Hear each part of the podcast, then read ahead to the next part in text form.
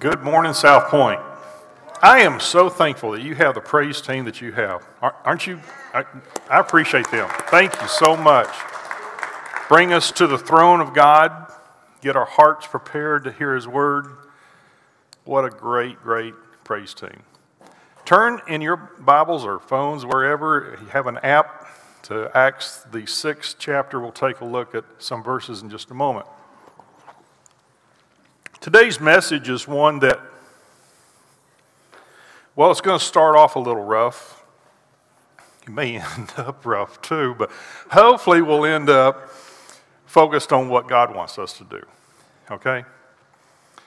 But uh, I've been in ministry now for, I think, coming up right at 38 years. And trust me when I say that I have seen a lot. I've seen a lot in churches, I've seen a lot in conferences and workshops and conventions. And church life can be difficult at times. Church life is a place sometimes where we experience problems. I was in, uh, I was serving as youth minister, one of my first positions in ministry at a church, and it, seemed like the pastor was always in a lose lose situation. It, was, it wasn't just once or twice, it just seems like it was all the time. And, and a lot of times, what it had to do with is someone would go to the hospital and have a procedure. Now, they may go home that day, but they may stay a day or two or however long, and then they would go home. And then they would stew over the fact that the pastor never came to see them, to pray with them. But they never told him. You know?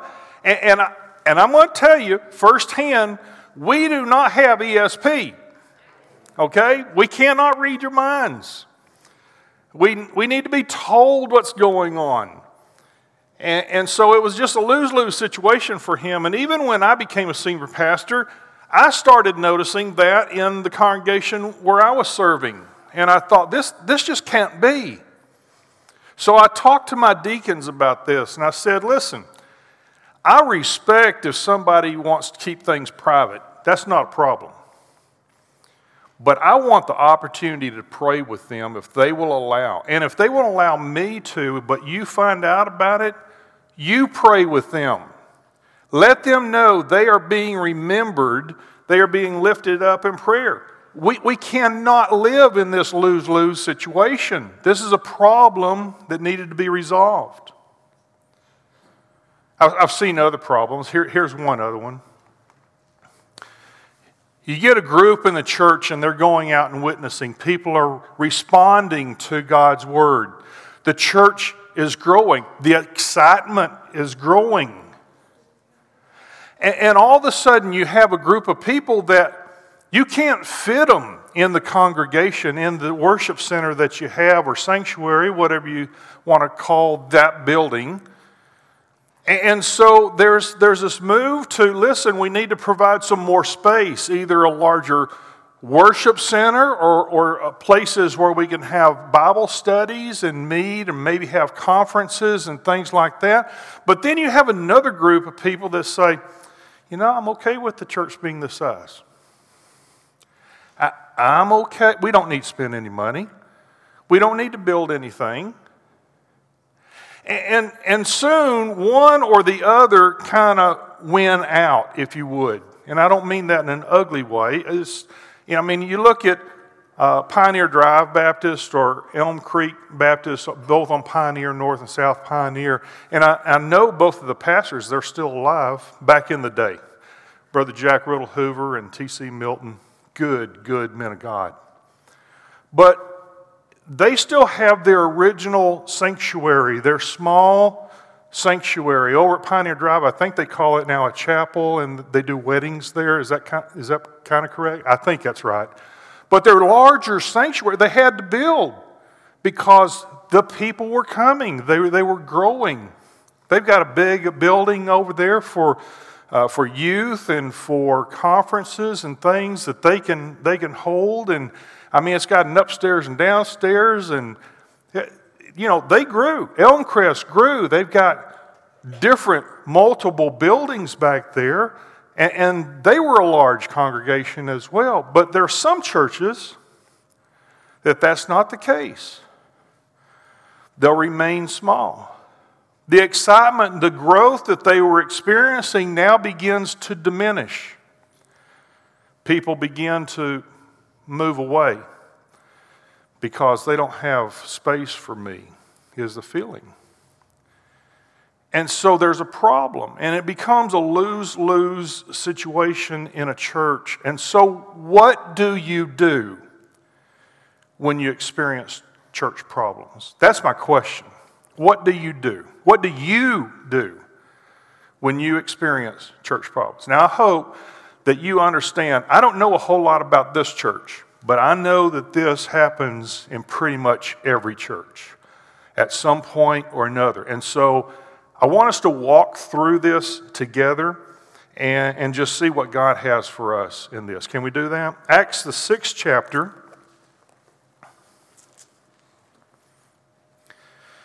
beginning with verse 1.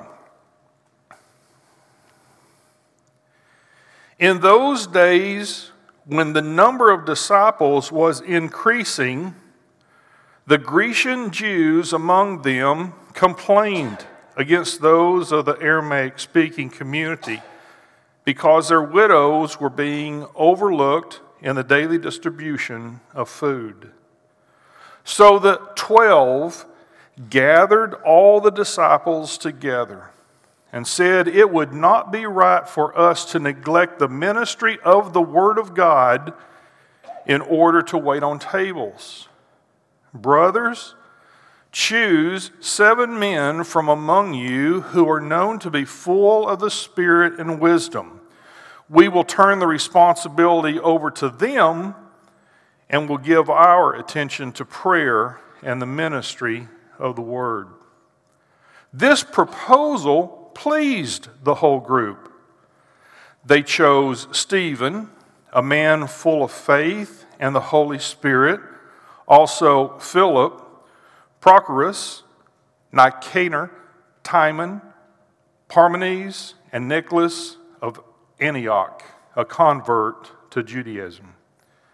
They presented these men to the apostles who prayed, and laid their hands on them. So the word of God spread. The number of disciples in Jerusalem increased rapidly, and a large number of priests became obedient to the faith. Man, there's good news here. But Luke provides some words for us that I think that gets us from a lose-lose situation to a win-win situation. And I hope that you can see this by the end of this message. But we first need to recognize there are problems that arise in churches. It just it happens. When we look at this, the complaint by the Grecian Jews actually became a blessing the assembly or the congregation had increased so much, so rapidly, that the apostles were not able to handle the daily distribution of food, and widows were being overlooked. This was a real complaint, a real honest complaint, a good complaint. I mean, back in that day, if you did not have a man of the house to provide the food, and you were a widow, you had no sons, no man of the house, you relied on outside help to be able to get your daily food. And now, widows are being overlooked. I don't think it was intentional. I just think it was one of those things that happened because the organization, the structure was not there to be able to handle this situation effectively. But it's encouraging for us to look and trace the growth of the church that got to this point right here. And all this is in Acts. And we begin in Acts, the first chapter, and we find that the 11 went upstairs to the room where they were staying and all joined together constantly in prayer. And then they added Matthias to the 11. And then in chapter 2, Peter stood up with the 11, raised his voice, and addressed the crowd, and 3,000 believed. Then believers were added to their number daily. And then the fourth chapter, we read Then Peter and John proclaimed the good news of Jesus Christ, and many who heard the message heard and believed, and the number of men grew to about 5,000. And then we get to chapter 6, and the very first verse says that this number increased, and then in verse 7, that that number increased again rapidly. Folks, there's a lot of people here who came, who responded to the gospel, to the good news of Jesus Christ in a short amount of time. Short amount of time. Sure, there are problems that arose. This is one that we see in Scripture. But what was the secret for this amazing growth? If you flip back, actually, you may not have to turn the page but Acts, the fifth chapter, verse 42, which also corresponds to Acts, the sixth chapter, verse 4. In 542, we find that the apostles never stopped teaching and proclaiming the good news that Jesus is the Christ. They never stopped. Praise God for that. Amen. And, and they sacrificed their own desires in order to be able to get God's word out to other people. This was important to them. This was, um, this was first on their mind, had always been first on their mind as apostles. There's a pattern you see through here, a pattern that they lived. Daily Christian service service in God's house, service from house to house, teaching and preaching the word, exalting Christ. This was their pattern every day, and others joined in. In the congregation, others joined in that pattern. They joined in prayer. They joined in sharing the good news of Jesus Christ with others. It was important that they were faithful to God's word and faithful to what God had called them to do. But in the midst of this scene, there was a problem. On the surface, you would think everything was fine, but it wasn't. Organization was minimal. The apostles were doing everything they could with the contributions that the church members were bringing in to supply the food, to take care of other needs. But they were missing some of the Grecian Jews. They were being overlooked in the daily distribution of food. This is a real problem that they experienced. Their greater numbers called for a more developed structure so that that could be taken care of. Do you remember Moses? He's kind of one of the key figures in the Old Testament, right? You remember he led the Hebrew people out of Egypt? It's estimated that he led some 2.4 million people out of Egypt. That's an estimate. We see that he led 600,000 fighting men, but that does not count the women, it does not count the children. So, about 2.4 million people were being led out of Egypt. You think he experienced some problems, some complaints? By the time they kind of settled down in one camp, we see scripture say that Moses took his seat to judge and the people were all around. And so, as complaints were brought to him, he prayed to the Lord, Lord, you know, how do we take care of this? And he would tell them what the Lord had conveyed. And they'd go off, and the next people would come up, and he would deal with them. This would go on from morning to evening, according to the scripture. Jethro, his father in law, arrives on scene. He brought his wife and his two children to, to meet with them. It was probably a really good reunion. Jethro even offered offerings to the Lord. He looked, he saw what was going on, and he noticed what Moses was doing and what the people were doing. And he looked at Moses one day, maybe one evening, and he said, Hey, this is not good. You're going to wear yourself out. The people are going to tire of this, waiting and waiting and waiting until they can see you with the problem that they have. This is not good. Let me suggest something to you. Put some trusted men over the thousands and over the hundreds and over the tens. And let them take care of some of these complaints that come that they already know this is God's will, this is God's direction in how to deal with these issues. And you take those complaints that you need to go ahead and pray about and deal with them. And this sounded good. What just happened? He put some organization to the structure and able to, to be able to deal with the problems that arose in that congregation.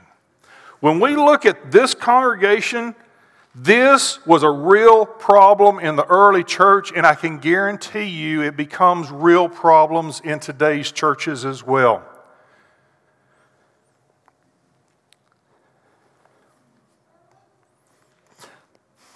Some say sanctuary is too hot, some say it's too cold. I'll probably talk about that again in another sermon.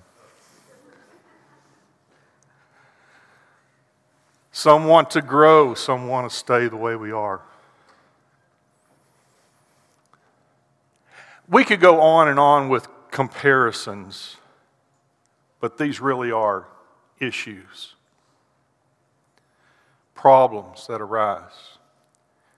And if we're not effective in dealing with problems when they arise, they become things that just poke at you.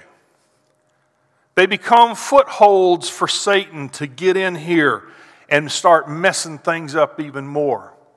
This little crack of a division, Satan just widens and widens and widens unless we deal with it in the way God would have us to deal with it. Do you hear what I'm saying? It needs to be dealt with. But the bottom line is we do have problems that arise. But we need to make sure that we're doing, as the apostles were doing, ministering with prayer and the Word of God. That's got to come first if this gap is going to close back up, if we're going to come together as a congregation and begin to be effective again, we've got to do the things necessary in the organization or whatever to be able to handle the problems and to get Satan out of here and get God in here and do his will.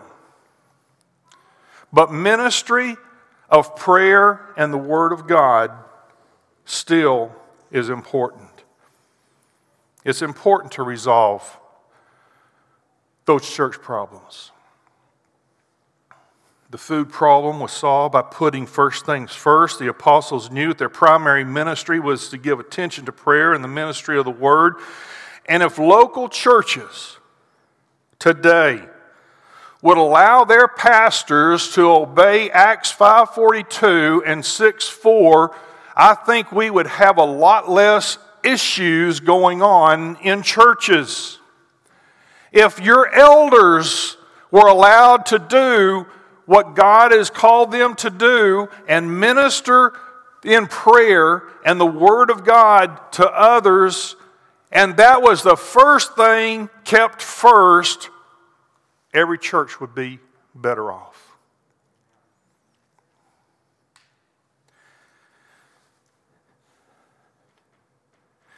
Prayer and the ministry of the word go together according to the book of John and Proverbs. Samuel in the Old Testament ministered this way. So did Jesus Christ, according to Mark 1. So did the apostles, according to Colossians 1. In Acts 1, through prayer and ministry of the word, the apostles found God's will. Ephesians 6 17, 18 states that prayer and the ministry of the word will overcome the devil. 2 Corinthians 9, 9 through 15 indicates that the ministry of prayer and the word will provide the financial resources of the church's needs. I cannot tell you the number of churches that I've gone to that finances was a major problem. And how did they get to that point? Probably because their pastor or their elders were not allowed to do the ministry that they've been called to do to minister in prayer and minister the Word of God to the people. That they were tasked with other things. The lawn needed to be mowed, the lights needed to be changed, the bathrooms needed to be cleaned better. I can go on and on with that list that I've heard in the past and it takes time away from prayer and ministering the Word of God to other people. And so, yes, things arise that should not arise in a church. Prayer and ministry of the Word, according to Acts 20, will build a church in every way. Unity and harmony come when the first thing, the most important thing, is kept first. Spiritual leaders and church members in Acts 6 broke out in unity and harmony. It fit together. The, the ministry or the spiritual part and the physical part came together, it worked together. We all have a responsibility of witnessing God's word to others, praying with others, but there are special people that God has called in churches. That's the number one thing that they need to be concerned with praying and ministering God's word. And so many others can step up to the plate and serve the tables. We are all called to do our part so that God's Word can be number one in what we do in life and in ministry.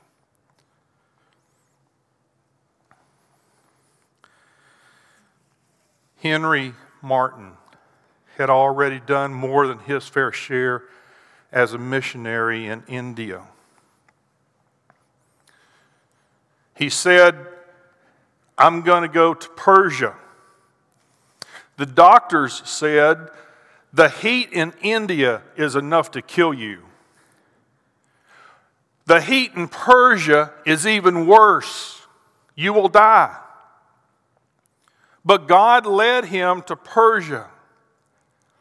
And he studied the Persian language, and in an amazing nine months, he translated the New Testament and the book of Psalms. And he wanted to distribute this, but he was told, You cannot distribute this without permission. So he traveled 600 miles only to be turned down to see the Shah where he would get permission.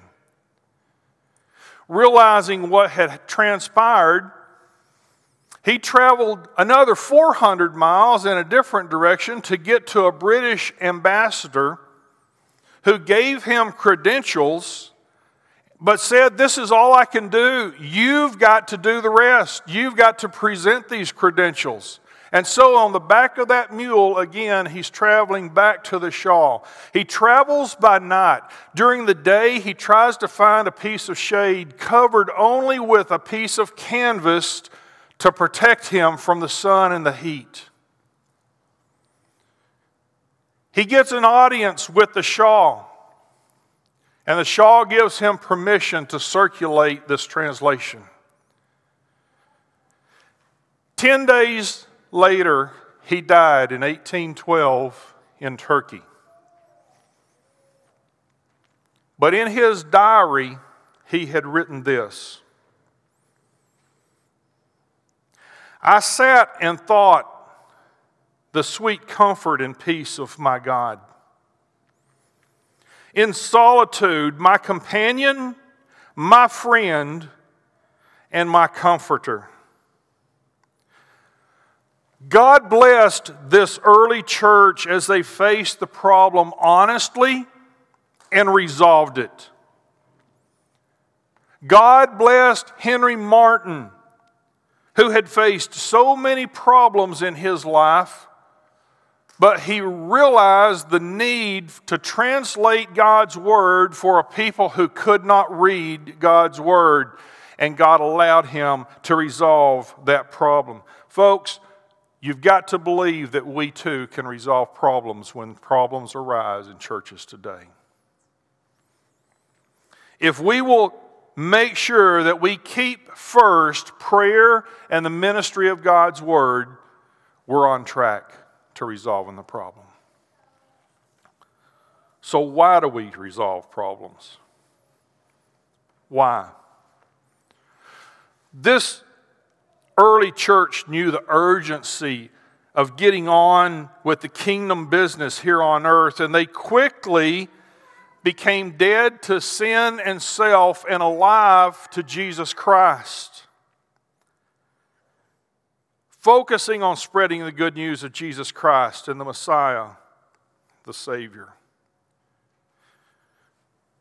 Would you go to the airport for a glimpse I need to word this right, of your favorite president? Uh, sorry. I, I, did see that happen once here. Uh, I think it was Jimmy Carter that came to the airport. I'm not positive about that, but I think it was Jimmy Carter, and there were people that was just real excited, you know, and wanted to go to the airport and see him. I was not all that excited, but people were excited. Uh, let me give you another one Billy Graham. Would you be excited to be able to see Billy Graham? I went to a convention every year uh, for many years earlier in my ministry. I believe the convention that I was at was in Atlanta, big convention center there. And I don't know, somehow or another, I found myself sitting kind of in the middle over here. And I'm not the type that wants to get behind a whole lot of people when we're leaving to be able to get in my car, go get some food, get to the hotel, and stretch out my back on the bed. I'm, I do not want to wait in traffic. You hear what I'm saying? So uh, after lunch, I made my way over to this side of the convention hall. I'm going to sit over here someplace because parking is over here where my, where my truck is, and I wanted to be kind of closer to that, lessen the line and traffic and everything. We knew Billy Graham was coming that afternoon, and, and, you know, just at that moment, I wasn't really thinking of that. But right as I got, oh, maybe about as close as here to you, to an outside door, those doors popped open. In walked about three or four people, two people holding the doors, the other two people, I think, looking down the hall. I think it was his security team. And in walks Billy Graham. I got to tell you, that was a goosebump moment. It was like the Holy Spirit saying, There is a man of God. And I was just like, I mean, head to toe goosebumps. You ever been that way? I've had opportunities at conventions, conferences, to meet some people. I'm going to I'm to mention some. You're going to go, who are they? I'm going to mention some, but I mean, back in the day, these were kind of cool people. I, I was doing security for one, and, and down the hall came this little girl. And I'm thinking, she's probably lost. You know, it was the subfloor to the main floor. Uh, we had some rooms back over here, and there were some bathrooms. But here she comes, and there's nothing going on behind me. And uh, I said, Can I help you? And she said, uh, I'm Rebecca St. James and um, she just wanted to find a bathroom, so I told her where it was. She came out, and so we're walking back together. I'm kind of escorting her to the backstage so she can get on and perform. And here come two girls. Now, these were girls, these were youth. And she kind of motioned to me, and I, I held back. And she sat down on the floor with those two girls and witnessed to them right there. Didn't matter that she was supposed to be on stage by the time she finished. It didn't matter. That was most important thing to her. That was another goosebump moment. During another one of those conferences, I sat down at a table. It was before the conference started. We had a lot to do. I was doing security again. I sat down at the table. and There were four guys sitting there, and we started talking. Had no idea who they were. The group called Four Him. I told you you're not going to remember some of these. I, have been close to MercyMe, to Casting Crowns, to some other groups. But to be able to meet some of these people and see what was important to them, that, that was, those were just precious moments during my ministry. We had a conference in South Carolina. I was pastoring over there at the time, and Henry Blackaby and his sons came. And not only did he speak to the conference, but I was, uh, I actually w- had moved from being a pastor to a director of missions by that time. And and he said, uh, Any directors of missions in the, in the crowd? And so we raised our hands. And he said, uh, I've set aside a special time just to talk to you. So we had kind of a small group, like this little group over here. And Henry Blackaby and his sons came, and it was pretty much one on one.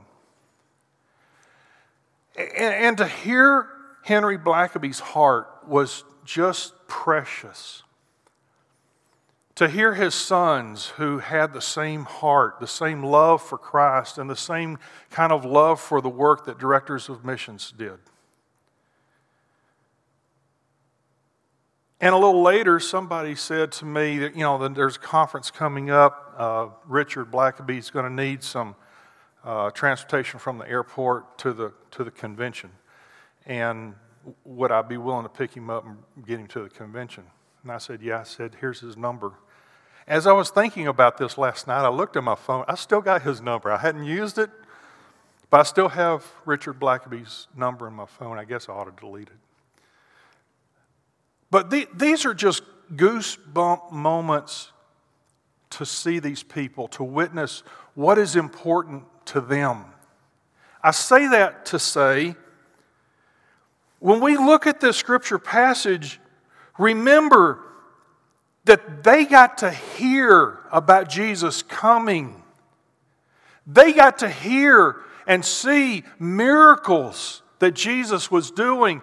They got to feel the impact that Jesus had in their life. They got to hear the stories of the crucifixion and the burial. They got to hear about the resurrection of our Lord and our Savior and the ascension of Jesus Christ back into heaven. Folks, some of these people were there. Goosebump moments in their lives. These were important times in their lives because Jesus made an impact to them. Folks, problems arose in the church, but they were still excited about Jesus being their Savior and their Lord. Are we that excited? Do we still have a concern for the ministry that He's given to us? Are we excited about the urgency of spreading the good news of Jesus Christ? We need to be so excited that we, we die to self and are alive to Christ in everything that we're doing. Everything. We cannot give Satan a foothold. We do need to follow the Lord's direction. Nichelle Nichols played Uhura. I hope I'm pronouncing that correctly on Star Trek. Okay. She had a lot of obstacles to overcome. Uh, after her first year, um, she, she was ready to quit. She was also a professional singer and dancer, and so she was thinking about, you know, just giving up the Star Trek stuff and going and dancing and singing. Well, she went to a NCAA CP meeting, and there she met Dr. Martin Luther King. Probably a goosebump moment for her, you know. And, and, and Dr. King, in conversation with her, said, You can't quit. You, you've got a ministry where you're at. You can't quit. And she said, and is quoted,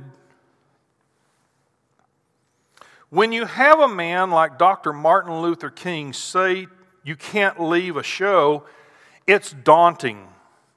It humbled my heart, and I couldn't leave. God had charged me with something more important than my own career, and the rest is history. She was able to advocate for more African Americans to be brought into the astronaut program. She was able to advocate so much for women and for minorities that there was over a thousand applicants in a four month period to NASA. She made an impact. She followed the direction that God led her on. She witnessed God to other people as she went. This was important in her life. And so she continued with Star Trek based on Dr. King's advice to her. But what happened? She died to self in order to be alive to Christ. We resolve church problems so that we can focus on the cause of Christ. That's the reason. We resolve church problems so that we can focus on the cause of Christ. And, folks, Satan has no place in that. It must be about what God wants for us. He's called each of us to so many different things. And isn't it great how God brings us together so that we too can break out in unity and harmony? No way should we be in the background cutting someone else down because they didn't do so and so or they didn't do so and so. You know what? I found out through my ministry years, they don't know a whole lot of what has gone on. They're just saying what little piece they're aware of. If they knew the whole thing, they wouldn't be doing what they're doing. But we should never do that anyway. We should be in support of the leadership that God has brought and, and focused in this church as a ministry because their focus is in prayer and ministering God's word, and we need to join them in that. We should hold them up before the Lord that they can do what God has called them to do, so that we can do what God has called us to do. Keeping the cause of Christ first. How are we doing? You see, only you can answer that question because I don't know you that well, but I do know churches. How are we doing? Let's pray. Our Heavenly Father, I pray that as we consider the scriptures that have been laid out today, that you will strengthen us as we abide in you, as we seek after what you would have us to do, your cause in our life for your glory. not only strengthen us, Lord, but give us a clear path, a clear direction, so that we can keep first things first. So that you can always be glorified and your church grow. So that the ministry of this local congregation can be effective and the people grow spiritually. And when the people grow spiritually, the numbers come. Lord, be with this church this congregation and strengthen and empower them in such a mighty way that everyone around will know Jesus Christ is leading this church. And he is most important in the ministry of this church. Lord, thank you for hearing the prayers of these your people. May you be glorified, honored, and praised. In Jesus' name we pray. Amen.